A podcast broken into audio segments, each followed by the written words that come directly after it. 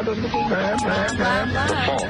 We believe that all men are created equal. To the magnificent mosaic that is America. From radio beacon to radio beacon. I have a dream today, today, today. Change has come to America. Believe me. Help is on the way. Knock, knock. Who's there? It's a figment of your imagination. Randi Rhodes Show. Turn up your mind. Surprise! This is so rare that lawmakers actually strike a surprise deal in Washington. Usually we know every detail as it's happening, but that's exactly what's happened. Moderate West Virginia Democratic Senator Joe Manchin pulled out of talks with the Senate's top Democrat Chuck Schumer days ago. He cited concerns about inflation, but late Wednesday he did an about face that no one saw coming and reached an agreement with Schumer on health care, climate, as well as deficit reduction. And the bill is notably called the Inflation Reduction Act. So the bottom line for Americans, what does it mean for you? Well, this bill aims to keep health care costs in check, according to the lawmakers who reached the deal, by extending subsidies under the Affordable Care Act, as well as aiming to lower prescription drug prices. What? And it allocates about $369 billion to energy and climate programs What? that lawmakers say could lower carbon emissions by about 40% by the year 2030. That's the goal. It's being touted as the largest climate investment ever, Ever. made by Congress. Now, the big question also, how are they going to pay for this, Savannah? Well, they're proposing increasing the corporate minimum tax to 15% and investing $300 billion into the deficit. So uh, a lot of sides still trying to drill down on the details, but that's what we know so far. Massive! it's massive. It's big. This is bigger than both of us, baby. It's huge. It's ginormous. Yeah. Yeah, it's a big thing. It's uh, it's a huge bill. There's two bills, and yesterday I was telling you that they were working on this bill called the CHIPS bill, which was to make uh, semiconductors in the United States of America, and that actually passed because Mitch McConnell wrangled like 17 Republicans and passed it, believing believing that Joe Manchin was telling him the truth when Joe Manchin said he would be the roadblock, he'd be the speed bump, he'd be the you know fork in the road, and as in you know fork you and he would not give his vote to the budget package, to the reconciliation deal, to the Build Back Better plan, which is now lovingly called the Inflation Reduction Act. oh, I love it.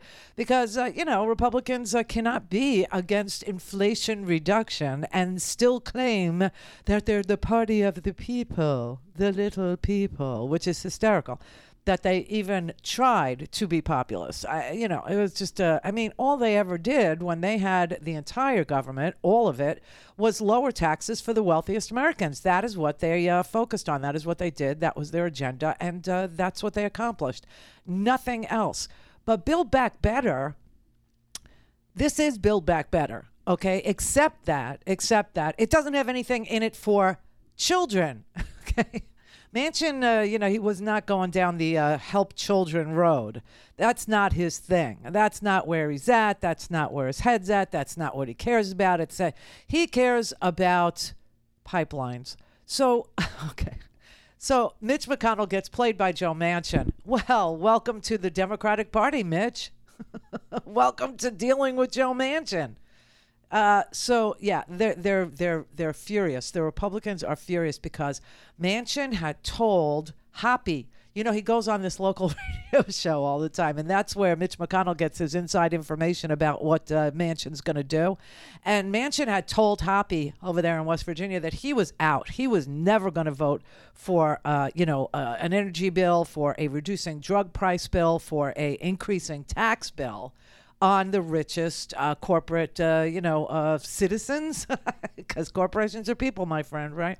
The, he he kept telling McConnell he wasn't going down that road. He wouldn't do it. He so go ahead and do the chips thing. Go ahead and do the chips thing and get all the Republicans to vote for that, and we'll create jobs that way. But we're definitely, definitely not in on the Build Back Better without any help for children. What do I mean by that? Okay, so you remember Build Back Better had uh, childcare in it. It had universal pre-K in it, which West Virginia, to its credit, has universal pre-K. So he wasn't interested. He wasn't interested in helping Louisiana, or Alabama, or Ohio, or any of the other states. Uh, but it had pre-K, it had uh, child care, you know, uh, subsidies for to help people pay for childcare so they could work, um, and it had family leave. So they they nixed all that, and what they kept from Build Back Better was the lower cost for prescription drugs. Woohoo, everybody! So this bill has that.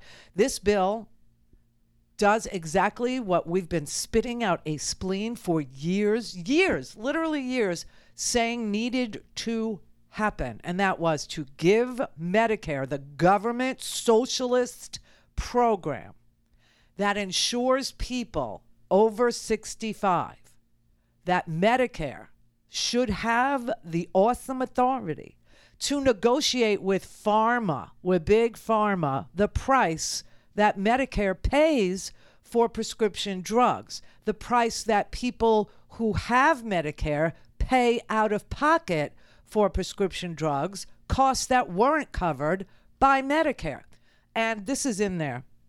It is totally in there. It caps the amount of, of money that a person on Medicare would have to come out of pocket at $2,000, which is a, uh, I mean, there are some meds out there. I don't even know if you know, and I hope you don't. Because if you don't know, it means you don't need them, and yay for you. Yay for you. Health is, uh, you know, better than wealth. But there are drugs out there. Like whenever you see all these commercials on the TV, for you know uh, you should try Xeljanz and you should try you know all these crazy named uh, things. They're all for I don't know. I didn't know that we had an epidemic in this manner of psoriatic arthritis. I had no idea that so many Americans suffered from psoriasis and psoriatic arthritis and eczema and all these things that needed biologics. Okay, now I will tell you, Howard has for real psoriatic arthritis.